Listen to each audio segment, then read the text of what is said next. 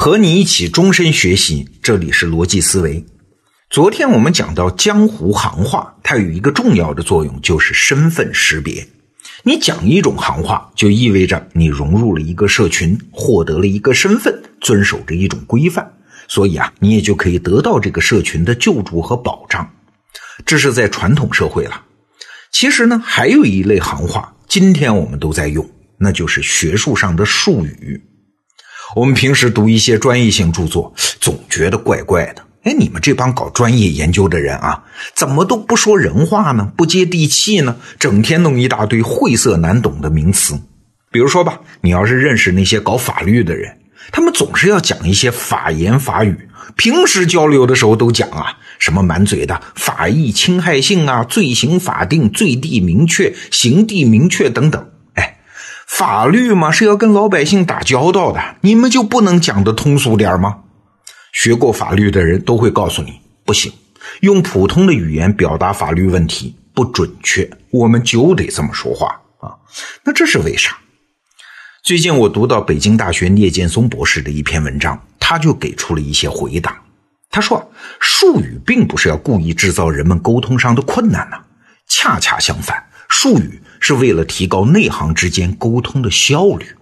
哎，这我们就得来理解术语的本质到底是什么，就是语言的浓缩嘛。你想，我们平常把握事物啊，面对的现象是一大堆，反映到我们脑子里呢，是一坨朦朦胧胧的感受，说不清道不明。哎，只有把它提炼成一个术语，一个概念，它就变得明确了，可以沟通了啊！当我们下次要提到这个现象，或者要表达一个观点的时候，只需要说到这个词儿，大家就能明白彼此的意思。比如说吧，在乒乓球运动中，我们经常能够听到一些奇怪的术语，像摆短、弹拨、推挡、撕、搓等等啊。实际上，打乒乓球有不少年头的一般爱好者，也不见得能够说清楚这每一个术语背后的动作要领。那为什么还要用这些术语呢？哎，就因为它能在短时间内能够传递明确而丰富的信息，减少沟通成本。你可以想象一个场景啊，在赛场上，教练在比赛暂停的时候，只需要冲上去告诉运动员一个词儿，比如说“摆短”就行了，他不必啰里啰嗦的说一箩筐的话呀。什么你回球力量要轻，使得球恰当的越过球网，而且在碰击桌面之后仍然能够不弹出到桌面范围以外，以免对方能够抢先攻击等等啊！如果按照这么繁琐的沟通方式，那一场比赛别的不用干了，只给教练说话得了。那学术界就更是如此啊！比如说我们经常知道的啊，从物理学上的熵和哲学上说的存在，法律人说的什么善意取得，这每一个术语背后都是一个学科历史积累的结果啊！术语所要表达的内涵远远超过它的字面意思。在行外人看来，这些用词儿是不说人话；而在内行人看来呢，使用术语是一种非常务实的，甚至是不得已的选择。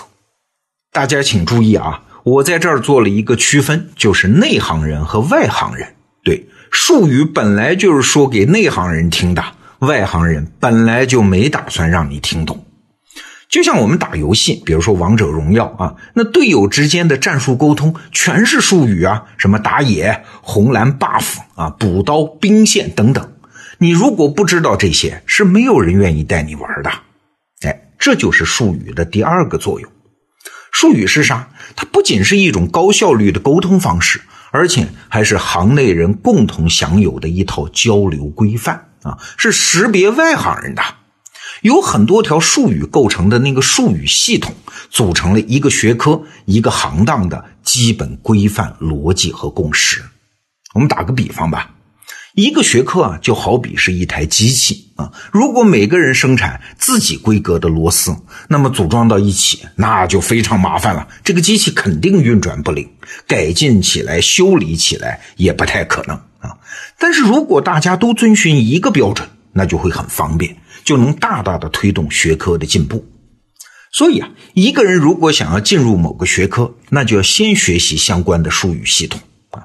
大家回想一下，从我们中学时候学物理化学，还是到大学时候学专业课程，还是到社会上之后你考什么金融分析师啊、注册会计师啊，还是司法考试啊，它都是从一些基本概念和术语开始的。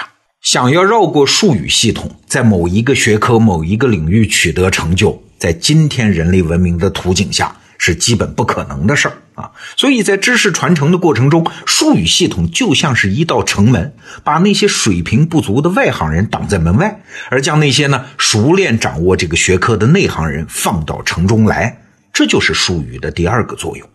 那术语还有一个作用，它可不仅是我们认知世界的工具啊，它也是反过来塑造我们大脑的工具。你想，我们古代人看到动物啊，那很简单的分类，就是天上飞的、地上跑的、水里游的，就完了啊。这是一种认知世界的模式。而后来生物学的发展，哎，我们就掌握了一个新的术语，叫哺乳动物。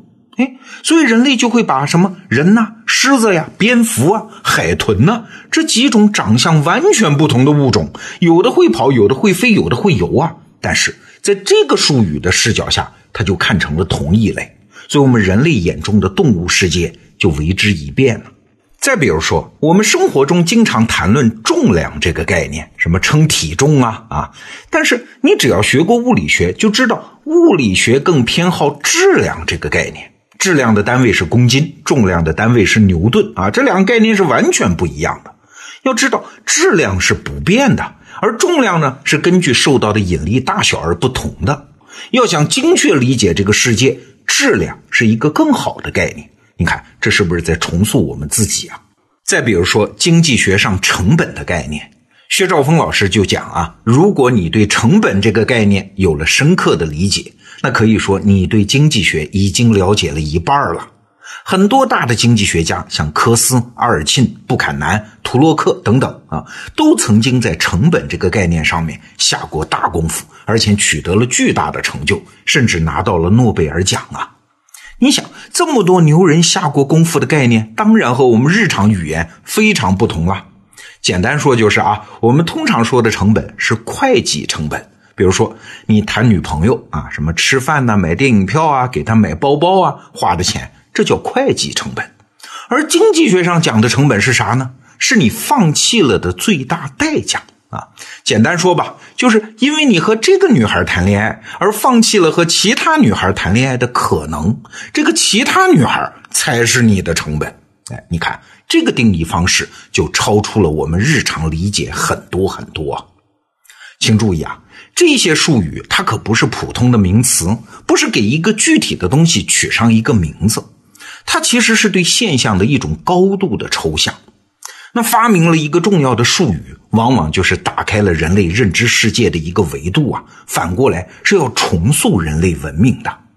比如说有一次，我听物理学家李淼老师讲课，他就提到一位诺贝尔奖的获得者跟他感慨，哎呀，说我这辈子啊最大的梦想就是能发明一个像商这样的概念啊，商就是火字边加一个商人的商，但是啊，我很可能已经没有能力做到了。你看，这就是术语的力量。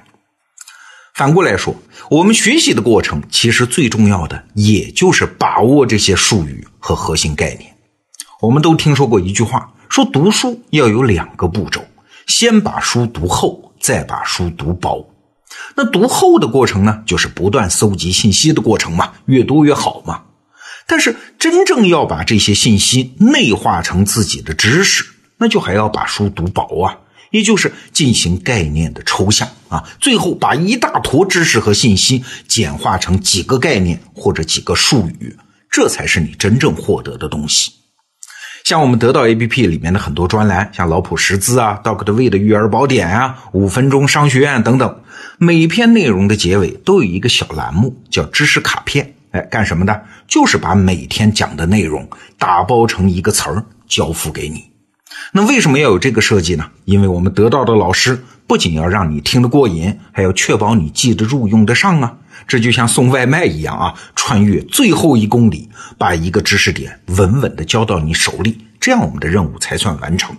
所以啊，我也建议你啊，有意识地关注这些栏目下面的知识卡片，最好还能加上几句评论，把它分享出去，这样才完成了知识的输入、缝接和输出的完整过程，这个知识才能牢固地长在你的脑子里。